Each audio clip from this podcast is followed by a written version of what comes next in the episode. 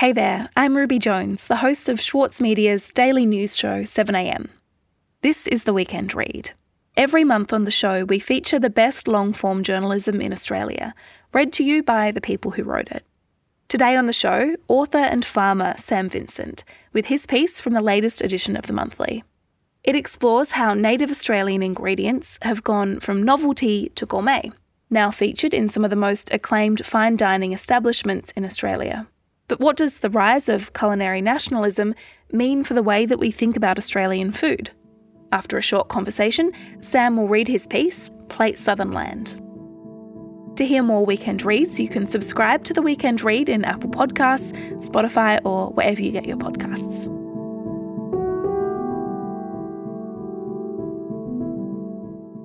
Hello, Sam. Hi, Ruby. How's it going? I'm good. How are you going? Good, thanks. So, Sam, your story that you're going to read for us today, it's an exploration of the food that's native to Australia and our attitudes towards those foods. How did you become interested in this? Well, my day job, I'm a farmer. I farm cattle and figs.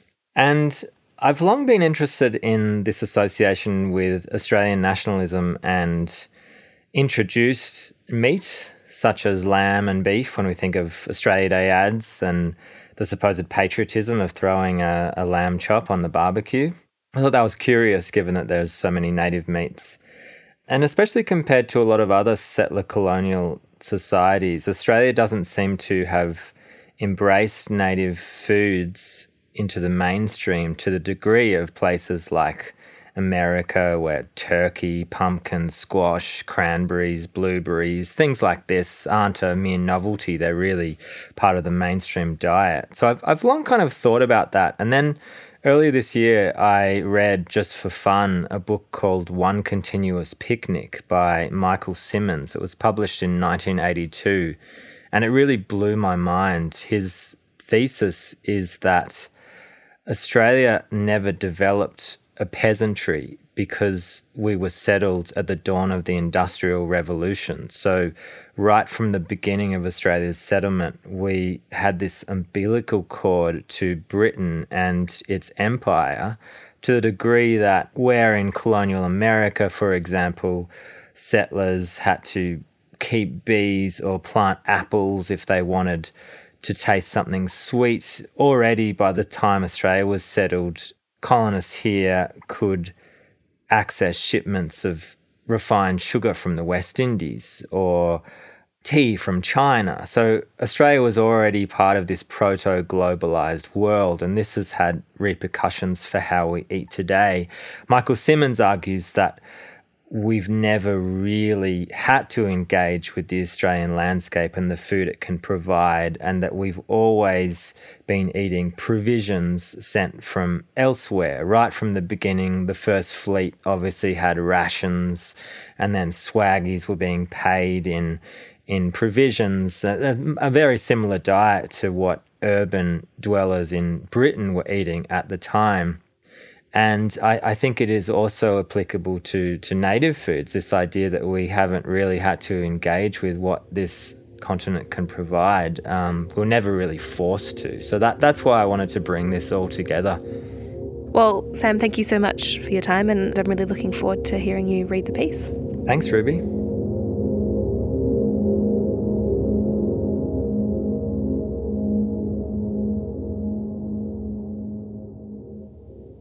Plate Southern Land. The history of Australian gastronomy is written on the menu at McDonald's. With 1,024 franchises nationwide, Macca's, we are the only people who call it that, can lay claim to being at once Australia's favourite burger joint, ice creamery, morning commute pit stop, late night stomach liner, and family restaurant. In effect, McDonald's represents a kind of culinary consensus just as prospective government policy must first pass the pub test to become ensconced in the Australian mainstream, a food trend must run the gauntlet of the drive through. Before coffee became the national obsession, the world's first McCafe opened in Melbourne in 1993. Before Australian restaurants came to customarily hide the provenance of their meat behind the breed of the animal, as if an Angus can't be factory farmed, ours was the only country where McDonald's served a Wagyu burger. And before Australians competed with Americans on the obesity scale, there stood one lone pair of golden arches, looking out over the Sydney suburb of Yagoona. That McDonald's opened for business on December 30, 1971. A Big Mac cost 49 cents, a cheeseburger 25 cents, and fries came with a translation. The Yanks meant hot chips. It's too soon to tell, but the latest chapter of our culinary history might have been written earlier this year. In late May, the week following the advent of the Albanese government and its commitment to a referendum on an Indigenous voice to Parliament, McDonald's began pouring a blend of coffee, chai, and wattle seed. It is the first time the company had used an ingredient endemic to this continent. I drank my Australiano the way I felt appropriate in morning traffic after collecting it from the drive through. It was hard to discern the taste of wattle seed, or even coffee. The chai was so cloyingly sweet, I was left thinking of a tub of vanilla ice cream left out on the kitchen bench overnight. Only when I tapped the bottom of the upturned cup had the seeds all sunk to the bottom did I understand that the Australiano's value transcended mere taste. A slogan was printed on the cup's side, girt by stylized wattle blossom. Coffee fit for an Aussie. As recently as nine years ago, McDonald's had launched two limited release hamburgers to coincide with Australia Day. The McOz, McOzzy Aussie Aussie, which resembled a Big Mac with the addition of a slice of tinned beetroot lolling out of the bun like a kelpie's tongue, and the Pride of the Nation Aussie Lamb Burger on a damper style bun.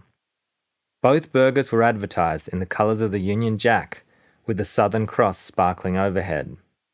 It depends, I suppose, what you mean by Aussie. One of the first Tasmanian words to enter the English language was the Aboriginal pidgin term for food, tucker. According to the Australian National Dictionary, this word had not appeared in print until the spring of 1833, one year after the Black War, in which Europeans sought to exterminate the First Nations people of Van Diemen's Land. They then asked for a tucker, the slang word for a meal, recounted the Launceston Advertiser of October 24, which was supplied. The dictionary does not specify who they were. One pictures wretched survivors, recently dispossessed of their land and now begging for food. Tucker, especially when prefixed by bush, has retained its Aboriginal connotation. But if you grew up in the 1980s and 90s, chances are you didn't hear it referred to as a whole meal. Les Hiddens was ABC TV's Bush Tucker Man, and for those of us parked on the couch in the hours after school, we loved him for it. Hiddens showed us how to gather drinking water from a gum tree by covering a branch with a plastic bag. He taught us that the fruit of the native grape makes for good eating, just like a muscatel, and that if you ever step on a death adder, the plant's sap will work as an antivenom too. Hiddens taught us how to survive. Rewatching Bush Tucker Man today, it is easy to see the childhood appeal. With his maniacal grin, pistol stuffed down his stubbies, and squash traffic cone hat, Hiddens has a loose unit, gone troppo charm. He also says things that, 34 years after the show first aired, make it a fascinating, if jarring, historical relic. Hiddens clearly loved going bush and had a respect for the First Nations people he met but there are strict categories he employs. Australians are hardly ever mentioned. There are Aboriginals and Europeans. The early explorers are a recurring presence. In the first episode, while dunking tea tree leaves into his billy deep in the Arnhem Land bush, he mentions that a bloke came through here years ago, Leichhardt, and that he used the countryside all the way along his journey. Trouble is, says Hiddens, taking a theatrical slurp of his cuppa, a few years later, he went out in the desert country, and no one's seen him ever since. The emphasis is on sustenance, not enjoyment. When Aboriginals travel through this country, says Hiddens, they have an uncanny eye for its potential. While we are looking at the scenery, they're thinking survival. In one episode, while the whip crack of an electrical storm builds outside his tent, Hiddens pushes away a plate of fish he caught earlier that day. That's not too bad, he says. But you wouldn't want to be chasing up bush tucker out in the bush all the time. Takes you all day to find it. See, the problem is that only some of the tuckers are in season some of the time. And even when you find them on a bush, there's only one or two berries or maybe half a dozen. So you'll spend all your day chasing them up. I've got a job to do as well, so I eat ordinary food. Tucker is what you eat to stay alive. Food is what you eat to live. In the decades since Hiddens drove his Land Rover across our screens, a tectonic shift has occurred. The emergency rations of Bush Tucker Man are now showcase ingredients of the best restaurants in the country. From the 2022 Good Food Guide, Murray cod head wrapped in paper bark, its cheeks cooked down to rich striations, Firedoor, Sydney. Burnt honey mousse surrounded by house made cocoa pops, topped with lemon myrtle oil, Corella, Canberra. And expertly deployed native flavours, be they Manjimup marron in curry broth or Davidson's plum, served like a lunchbox roll up, Vue de Monde, Melbourne. The food these restaurants are serving isn't bush tucker, a term that has become something of a marker among white Australians at least, of retrograde politics. It's instead native foods, Aboriginal foods, Indigenous foods, or bush foods. It's also called something I never heard Les Hiddens say Australian foods. There are several reasons advocates for native foods, who are largely non Indigenous, say we should eat more of them. As Australian grown, small scale perennial plants, not subject to the horrors of industrial farming, they are presented as environmentally sustainable. Research into the nutrient content of several edible Australian plants has also shown them to rival the healthiest of superfoods. Hiddens claimed to have personally provided the Kakadu plums that were found by a lab to contain more vitamin C than any known food. Then there's the allure of the new and exciting. From a chef's point of view, there's so many accessible flavours that can be tapped into, says Louis Couttoupes of Canberra restaurant Onzieme, which received its first hat in this year's Good Food Guide, and where there's always a dozen native ingredients rotated on the menu. By putting those different flavours on, you can give customers an experience where they say, Holy shit, that's crazy, I've never tasted anything like that before. But perhaps most significantly, these ingredients can engender in the diner what author and farmer Bruce Pascoe has called the warm and fuzzy enthusiasm for eating Aboriginal foods. Advocating their use has become a non threatening way for largely non Aboriginal clientele to embrace the Aboriginality of their homeland. This radical reimagining of native foods, last resort to five star resort, Aboriginal to Australian, maps neatly onto a new progressive civic nationalism, one that has moved beyond both the ethno nationalism of white Australia and the multiculturalism of the 1990s. What were once called New Australians have been joined by what are now called the First Australians, or more patronisingly, our First Australians. The fact that many First Nations people don't consider themselves Australian is irrelevant. It's not about them. They may have been deemed worthy of addition to the melting pot, but the identity of the hand holding the spoon stays the same. Can we be Australian without eating Indigenous food? asked food writer John Newton, who is not Indigenous, in a co written article for The Conversation in 2016. I want to be able to stand in a suburban street and smell roo being barbecued, Newton later wrote in Cooking with the Oldest Foods on Earth. Riberries being simmered for sauce and jam. To know that wattle seed is being rolled into pavlova and finger lime caviar is being squirted onto oysters and fish, and into the evening gin and tonic. Stirring stuff. At the restaurants serving this cuisine, the symbolism can override the substance. But at its best, this new Australian cuisine is dynamic, complex, and unlike anything, anywhere. Some of these restaurants are run by Indigenous chefs, such as Bundjalung woman Mindy Wood's Karkalla in Byron Bay. Most are not. Kylie Kwong opened Lucky Kwong last year in the restored railway yards of Sydney's South Eveleigh. Having been part of the culinary scene for decades, Kwong is a well known exponent of cooking with native ingredients, a flavour profile she encountered mid career, likening it to an artist suddenly discovering a new palette of colours to paint with. It is rare to see a chef as famous as Kwong in the kitchen, but there she is, stirring pans, shaking woks, scanning the docket for incoming orders. She uses native foods carefully. Each has a job to do, each pulls its weight. Steamed spanner crab and prawn dumplings are dressed with Sichuan pepper and bush mint. the latter providing an astringency more reminiscent of a dry sclerophyll forest than the mint plant growing on your windowsill.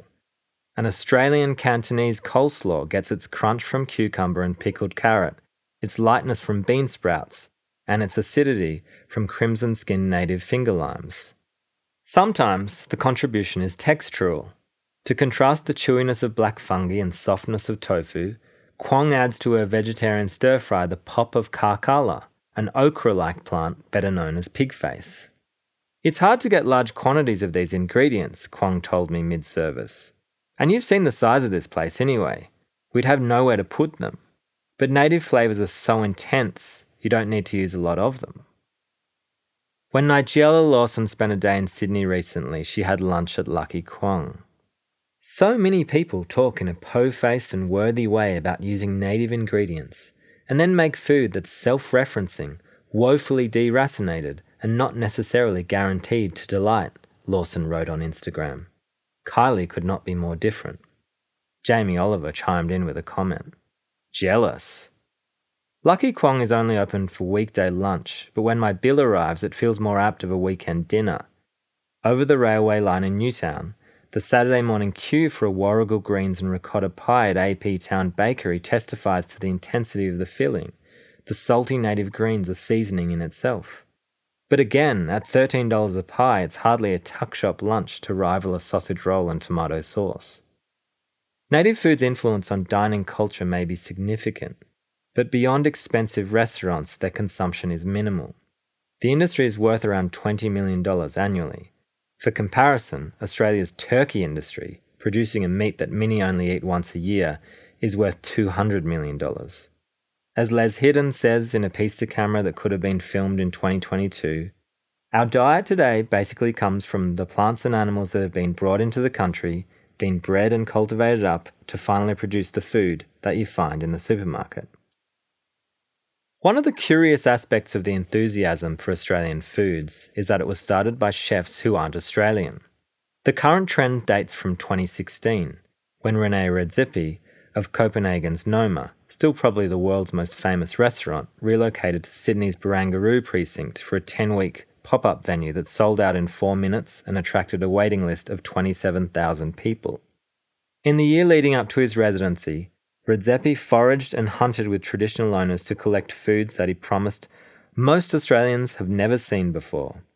The 12 course menu cost $485 a head and included a dehydrated scallop tart with lantana flowers, an abalone schnitzel with bunyannut, sea lettuce and matrush, and a mango sorbet sandwich sprinkled with green ants.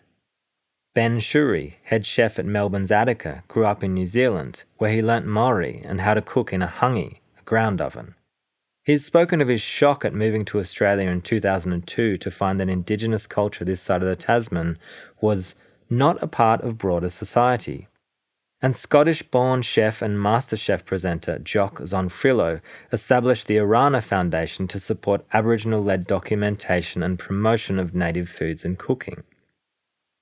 With native foods, you are entering into a realm of cross cultural work. Clem Bresson, a Darwin based French academic researching Aboriginal social enterprises, tells me. And so it probably does help to come from a cross cultural background as well. He adds that people from countries outside of Australia are also not so embedded in the politics of it. Bruce Pascoe is less diplomatic. Foreigners do not have their brains fogged by ridiculous views on Australian history, he writes to me in an email. So they are able to embrace Aboriginal providence more readily. Pascoe's 2014 book Dark Emu upturns the orthodoxy that, before 1788, Australian native food was gathered, not cultivated. Terra Nullius took the conceit that the Australian continent was not farmed for the British Crown to justify its annexation a form of cultivation familiar to Europeans, sheep, cattle, wheat, staked the colonists' own claim to the land, eradicating proof of indigenous foodways. This justification has remained evident for generations. In those days, the Australian earth was far from productive, Babette Hayes wrote in 200 Years of Australian Cooking, published in 1970. America greeted her settlers with fields of wild buckwheat and corn, Australia offered nothing. It may explain why native foods are not a common part of the contemporary Australian diet.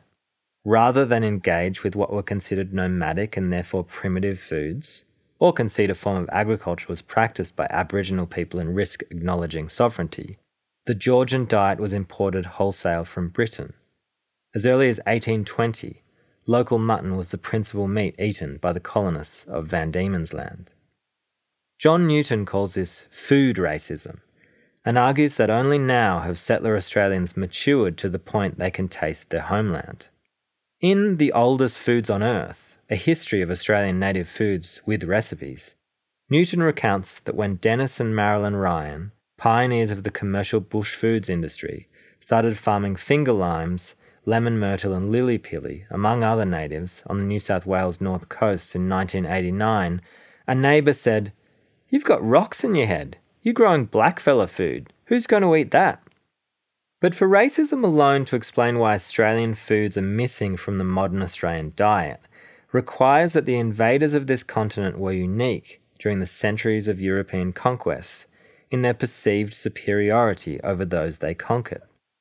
More racist than the Portuguese in Brazil, the Spanish in Peru, the French in Canada, the Dutch in South Africa, or the English in America, where the food of colonized peoples, be it corn, potatoes, cassava, or antelope biltong, became staples of the colonizers. The indigenous peoples of these countries were largely farmers, considered more civilized than hunter gatherers according to the doctrines of colonialism. But Dark Emu argues that early settlers to this continent observed and admired Aboriginal agriculture, even if it was never officially recognised. Another explanation can be found in One Continuous Picnic, a gastronomic history of Australia that was mocked as pretentious upon its publication in 1982. People would say to me, How's your cookery book going? Its author Michael Symons told me recently in his Sydney kitchen surrounded by recipe books and cooking utensils. I got so annoyed at that. Back then, Australians didn't think food was worthy of inquiry. It was, said Symons, fuel, something he mindlessly pulled from a packet or the freezer at Woolworths. And that was precisely his thesis. Not counting starvation induced experimentation in the earliest days of Sydney, the Europeans who settled this continent never developed an Australian cucina povera based on what the land could provide, because they never needed to. Our history is without peasants, Symons writes in One Continuous Picnic. We've had hunter gatherers and then industrial civilization. It means we've been either conservationists or developers, without ever coming to an appreciation of the cultivated landscape. We've not made a permanent home, even using refrigeration to pretend we live somewhere else. Symons' words seem dated now in the context of Dark Emu, but his book is about the society the settlers brought with them, not the one they encountered.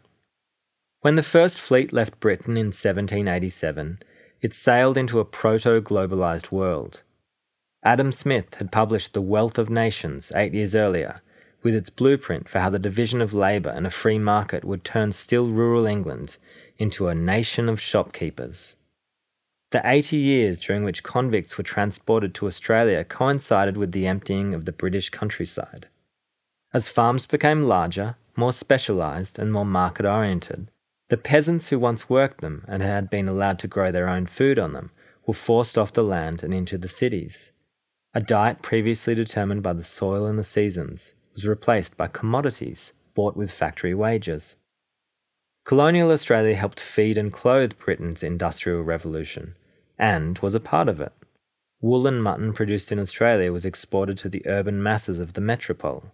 The farming practiced by the colonists, vast tracts squatted by transient shepherds who moved their flocks once resources were depleted, was more akin to the extraction of the underground coal mines happening in Britain than pre modern smallholders' self sufficiency. As with the output of the factories, what mattered was not freshness or variety, but durability goods that could be shipped vast distances. The land itself was converted into an instrument of commerce. Farmers produced goods for the new market of consumers. In return, the convicts and swagmen who worked the land were fed the same diet of the Dickensian working class flour, sugar, mutton, and tea. It could be argued that opening up the country required a form of peasant living, Symons writes of the British settlement of Australia. But most arrivals settled in towns and were fed massive imports of food, and squatters kept down the number of small holdings. Certainly, we neglected the vital task of assimilating indigenous plants and animals into something resembling an environmentally appropriate agriculture or cuisine. This country became the world's earliest truly urban nation, in which many of us could no longer even recognize a tomato plant. This was not so in lands colonized before industrialization. As Michael Pollan explains in his book The Botany of Desire, a sweet toothed frontiersman in early colonial America had to content himself by keeping bees or planting an apple tree. In colonial Australia, Symons points out, swagmen were allocated rations of refined sugar from the West Indies. The 17th century Dutch farmers who ventured into the unknown beyond Cape Town found that hot water mixed with the leaves of a red bush they called rooibos made for a pleasant drink. Those swagmen of Australia could throw a handful of their Caribbean sugar into a boiling billy of Chinese tea leaves. The idea for one continuous picnic came while Symons was living in Italy in the 1970s. A former environment reporter for the Sydney Morning Herald, he had become disturbed at the excesses of industrial capitalism he encountered on his daily beat and sought a pre modern way of life, in sync with the seasons. In Tuscany, in the woods surrounding his house, Symons picked strawberries in spring, blackberries in summer, and chestnuts in autumn. In winter, he was invited to partake in the slaughter of pigs. He even cooked Tuscan food for Tuscans when the padrone of the feudal estate on which he lived asked him to open a restaurant in Leonardo da Vinci's grandmother's farmhouse. Globalization hadn't seemed to have permeated. One fine day, Symons remarked to his neighbour how well you could see the Florence skyline half an hour's drive away. And she said, Oh, have you been there? What's it like? In a country such as Italy, Symons notes, there is not one national cuisine, but many regional cuisines, dictated by local variations of soil, climate, and geography.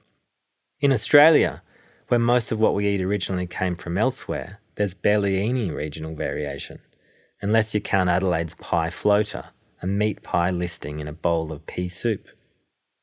This is also true of most of the restaurants serving native foods, where, in spite of the massive geographical and environmental variety on offer, the same ingredients tend to recur no matter the location. Uluru's Tali Wiru restaurant may mean beautiful June in Anangu, but most of the native ingredients on the restaurant's $415 set menu, served under the stars accompanied by a didgeridoo performance and indigenous storytelling, come from far outside the desert. Kakadu plum and green ants from the top end, Davidson's plums and macadamias from the rainforests of eastern Australia. This may change. Louis Couttoupes of tells me that, when it comes to flavouring cocktails with native ingredients, Davidson's plum, finger lime, and lemon myrtle are the obvious ones that everyone knows about, but that he is experimenting with other, lesser known flavours found around Canberra. He tells me of a cherry ballart that would soon be in season, tastes like apricots, looks like a little tiny cashew berry, as well as geebung, another really beautiful sort of berry. One continuous picnic takes its name from a description of colonial Australia's eating habits, attributed to the 19th century English novelist Anthony Trollope. From the earliest days of settlement onwards, writes Symons, we brought our food with us and have been kept well supplied with portable provisions.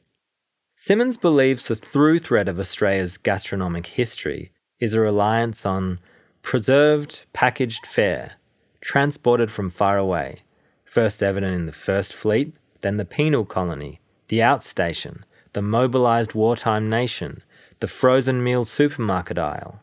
To that list, in the 40 years since the book was published, could be added the click and collect online grocery shopper, app wielding dinner commander, the homesick backpacker being sent care packages of Tim Tams and Vegemite, the wannabe home chef, conveniently able to cook the precise ingredients used on MasterChef, thanks to Coles' sponsorship of the show, and the unrivaled enthusiasm for fast food that led, in 2003, to McDonald's chief executive Jim Cantalupo calling this country the most ideal environment in the world in which to operate.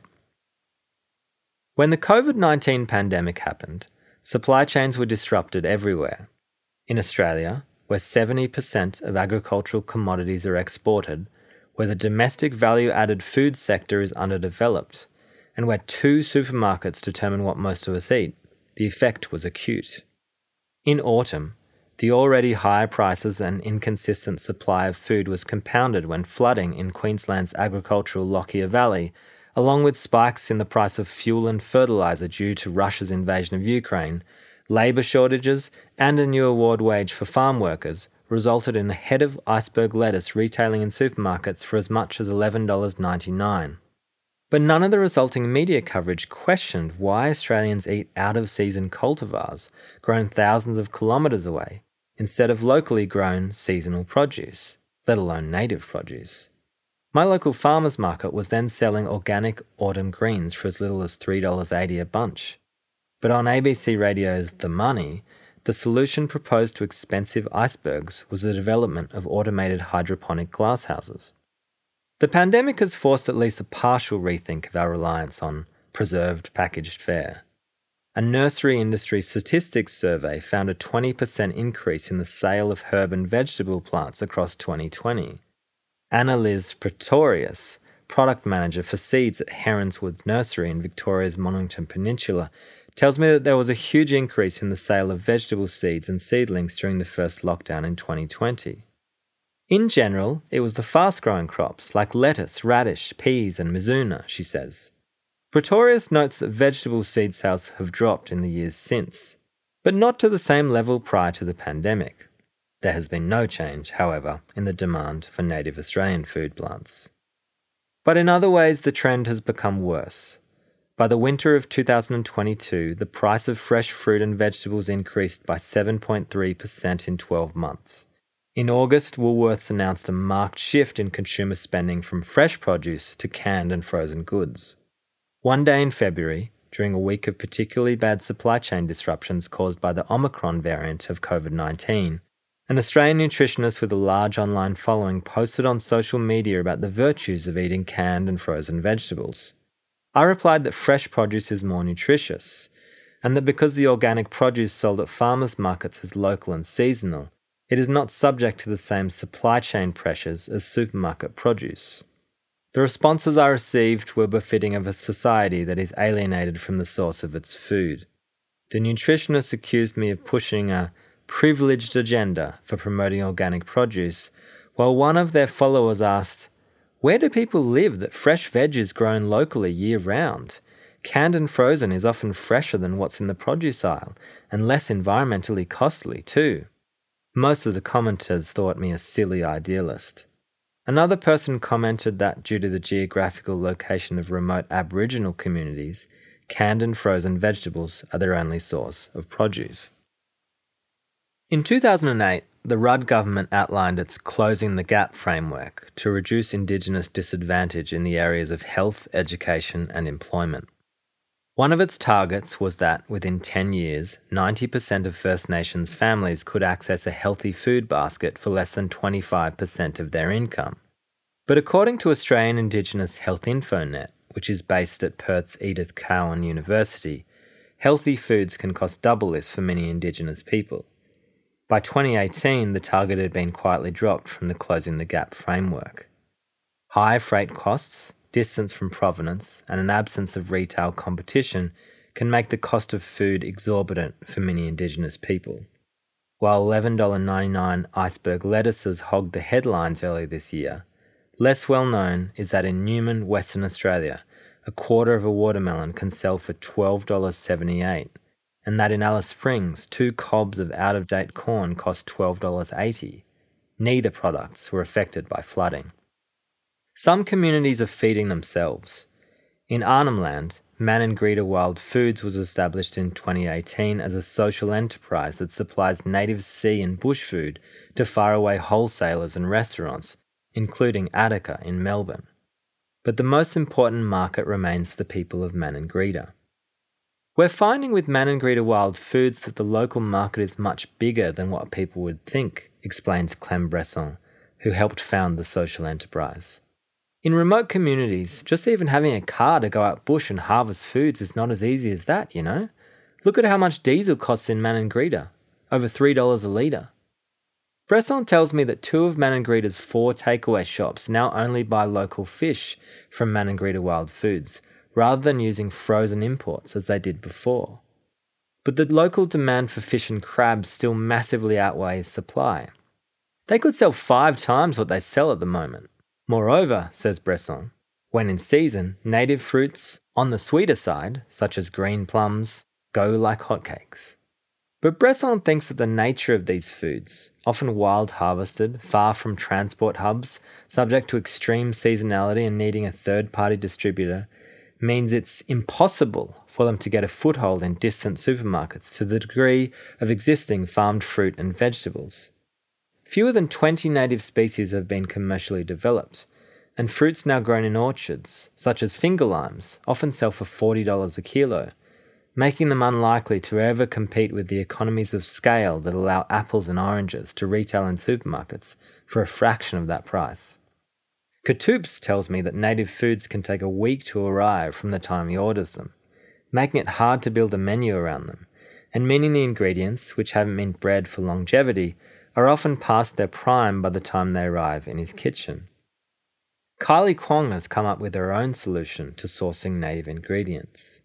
On a windy morning in late August, I joined Kwong and her longtime friend Clarence Slockee for a tour of the South Eveleigh Community Building rooftop garden, where the sirens at street level and jets overhead are muffled by the crunch of gravel and the warble of magpies. The garden was co founded in 2019 by Slockee, a Kajanbara Bundjalung horticulturalist and one of the presenters of ABC TV's Gardening Australia a bush tucker man more appropriate for the times. At 500 square metres, this is the country's first all native rooftop urban farm. A logical use for the top of a four story building, Slockee told me, because the harsh, windy conditions replicate the natural environments of many bush foods. Around 65 species native to New South Wales grow in the garden, a mix of roughly 20 bush foods, nitrogen fixers, and foods for pollinators. As we walked among them, Kwong and Slockee pulled off leaves and fruit for me to taste. Geraldton wax, which Kwong likened to makrut lime, river mint, native raspberries. Kwong told me that she was already considering opening a restaurant at South Eveleigh, but when she learnt Clarence was working in the neighbourhood, it was a very big drawcard for me to come here because I started thinking, oh my goodness, Clarence can grow the native ingredients that I can use at Lucky Kwong. Native edible plants, said Kwong, have a natural simpatico with the Chinese flavour profile. They work gastronomically, which is why she uses them. Otherwise, she says, it would be tokenism.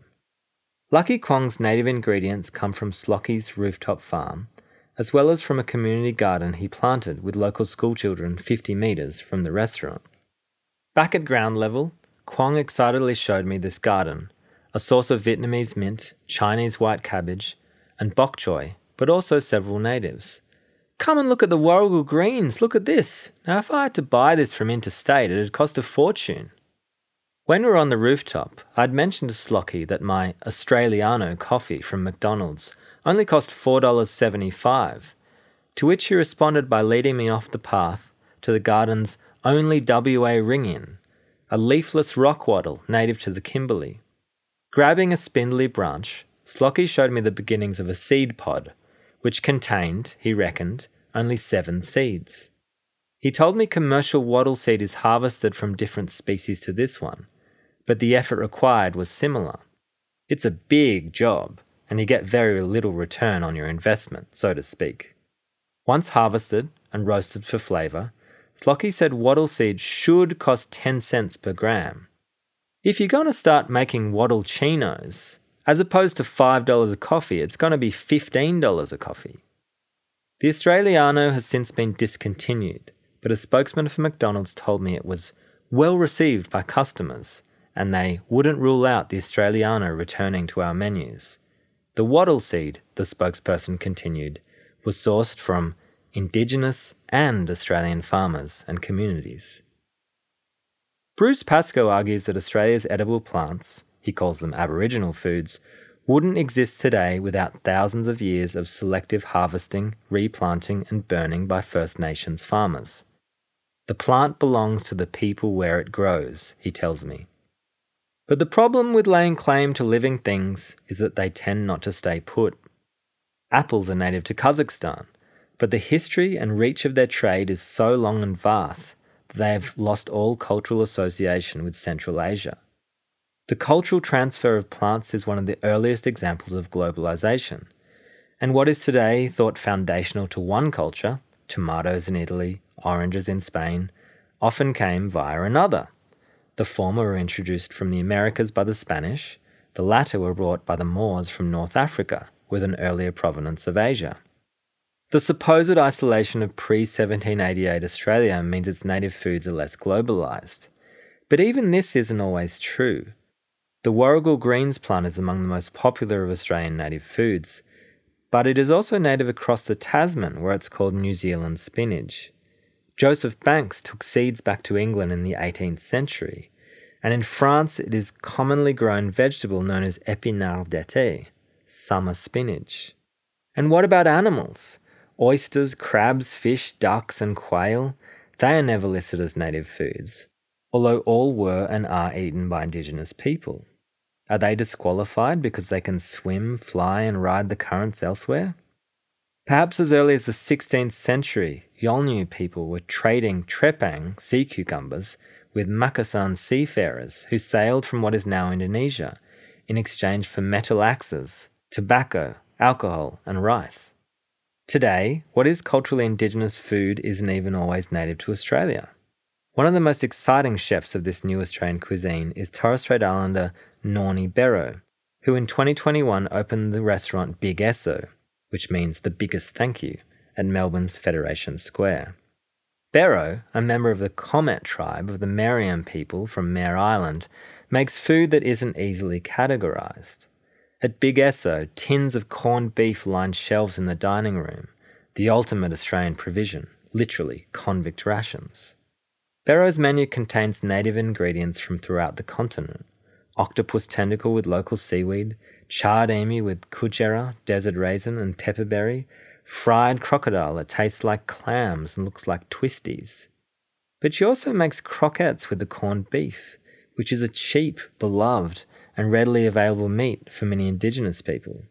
And likewise, feral pig, which at Big Esso comes in its own blood with native lemongrass and warrigal greens. Many indigenous people don't even have a word for feral, and have incorporated the meats of invasive game species into their diets more readily than non indigenous people. Does that make Bero's food any less authentic? Perhaps, tellingly, Big Esso enjoyed a prominent indigenous patronage the night I ate there. That most indigenous people cannot afford to eat at the bulk of restaurants serving native foods is a common complaint. Nornie Bero is so exciting because her food is seamlessly creolized a rare achievement in a country where the White Australia policy and its aftermath have resulted in more rigid identity categories than most other settler colonial states. That Bruce Pascoe has been so aggressively vilified for the fairness of his skin is an indictment of this country's reluctance to blur racial categories. Pascoe wants Indigenous people to own the intellectual property of native foods, something that elsewhere usually concerns either value added products, French champagne, Greek feta, or the insertion of patented genes into food plants to create new cultivars. We believe we should have cultural rights, but also rights over our methods, Pascoe tells me. I think we can challenge in the courts on these grounds. How this would work is unclear. Aboriginal art is easy enough to prove cultural ownership of, but wouldn't patenting a plant be akin to patenting a pigment? Would Kakadu plum only be allowed to be called Kakadu plum if it is grown in Kakadu? Intellectual property is already being sought for native plants, often by non Aboriginal people. In 2017, two non Indigenous entrepreneurs applied to trademark the name Gumby Gumby, which they claim to have invented for the native food and medicinal plant also known as native apricot. Their application was rejected in 2020, but only on the technicality that they had not responded to objections that the name has been in use by Aboriginal people for thousands of years and in 2007, the American based cosmetic company Mary Kay Inc. was granted a patent for the use of Kakadu plum extracts in a cosmetic skincare product, but withdrew it four years later amid opposition from Indigenous people who claimed it would limit their ability to use the plant in medicine. Government needs to help us protect ourselves from non Aboriginal profiteers, Pascoe tells me. They are everywhere, sharks in the water, many of them pretending to be supporters of Aboriginal people, most not even pretending. Australia has not ratified the Nagoya Protocol on access to genetic resources and the fair and equitable sharing of benefits arising from their utilisation, a supplementary agreement to the 1992 UN Convention on Biological Diversity. Doing so would require that traditional knowledge associated with genetic resources held by Indigenous communities could only be accessed with their approval. Moreover, the protocol compels signatories to take certain measures so that any benefits arising from these resources are shared in a fair and equitable way with Indigenous communities holding such knowledge.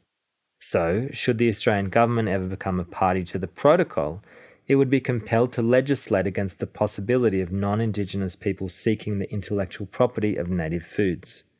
Australia's existing copyright legislation prioritises documented knowledge, making orally transferred Indigenous cultural knowledge difficult to prove. An estimated 1% of the total money made from these foods ends up with Indigenous people. Pascoe tells me he's working with Aboriginal organisations and communities to help them enter the bush food industry, and that he is lobbying government for support by arguing that native foods create jobs and reduce carbon emissions. There is a huge environmental benefit, but recognition of Aboriginal land rights is also key. He cites Supply Nation, a non profit aimed at building Indigenous business, as an example of Aboriginal companies entering the sector, but also wants government to help with land and labour. Pascoe concedes that bush foods will remain expensive, limiting their mainstream accessibility until scale of production can be increased. At Black Duck Foods, based on Yuin country, near the Victorian town of Mallacoota, he employs four Aboriginal people with whom he is experimenting with growing and harvesting native grains and tubers in collaboration with Riverina Millers Woodstock Flour and the University of Melbourne, where he is an enterprise professor in Indigenous agriculture to see how these foods can be grown and distributed more cheaply. Our methods and learning show us that this is going to be possible, he says. We want to be part of the society and economy. Several obstacles remain before native foods are likely to become pantry staples. Wild harvesting is time consuming and costly, and even where native plants are being farmed, they've not been bred for a long shelf life. In some cases, such as with Kakadu plums, the demand so outstrips supply that the strain of wild harvesting is making it even more of a threatened species than it already is, Clarence Slockee tells me. How do we maintain an industry that is eating itself? Legislative barriers remain as well. The harvesting of kangaroos is restricted on account of the animal falling under native animal protection legislation. One company, Adelaide based Macro Meats, is responsible for nearly all commercial kangaroo meats sold in Australia. Before chef Adam Vikanen closed his popular Canberra restaurant Polo at the start of the year, he told me he wanted to put a kangaroo pierogi on the menu, but gave up trying to source local kangaroo meat. Louis Couttoupes, too, tells me he has difficulty sourcing local kangaroo, despite the prevalence of kangaroos in the capital and the ACT government conducting an annual cull to control numbers. Cultural barriers remain before mainstream acceptance of native foods is likely. The annual ads on January 26 equating eating lamb with Australian nationalism are seemingly entrenched, as is the insistence on eating iceberg lettuces year round. It is notable that Indigiearth, perhaps the first Indigenous owned and operated native food company to be stocked in Woolworths, markets its products with English names Native Thyme, Cinnamon Myrtle, Saltbush Dukkha. In September, Yamatji man Matthew Moncrief, who teamed with Caitlin Pisani and became the first contestants on Channel 7's My Kitchen Rules to compete using mainly native ingredients, created an online petition calling on Coles and Woolworths to stock these foods. He cited the difficulty in finding these items at an affordable price and said he'd been flooded with queries about where people could buy them. As part of the campaign, Moncrief wrote, The big supermarkets have Asian, Mexican, English aisles, but they don't stock our incredible native Australian ingredients. Why? They are literally grown on our doorstep. So far, the only native ingredient to have become commercially mainstream is the macadamia, with the local industry having a farm gate value of $300 million. A mark of the macadamia's acceptance is that you rarely hear it called native food. It's just food. When the pandemic began, I sought to become that make believe creature of Michael Symons's book One Continuous Picnic, an Australian peasant. My day job is farming, and true to Symons' thesis, most of the beef I produce is exported overseas. Although I am hardly a serf, with the good fortune to manage 650 acres, I still have to eat. With the first lockdown in March 2020, my visits to the supermarket, like everyone else's, were curtailed. The onset of COVID 19 in Australia came a few weeks after the end of the worst drought for decades in my part of the country, and a few months after I had taken over the farm's management. Suddenly, the landscape I had been entrusted with erupted in edible weeds. I began wilting nettles and sow thistle to accompany my breakfast eggs, and adding purslane and dandelion to salads.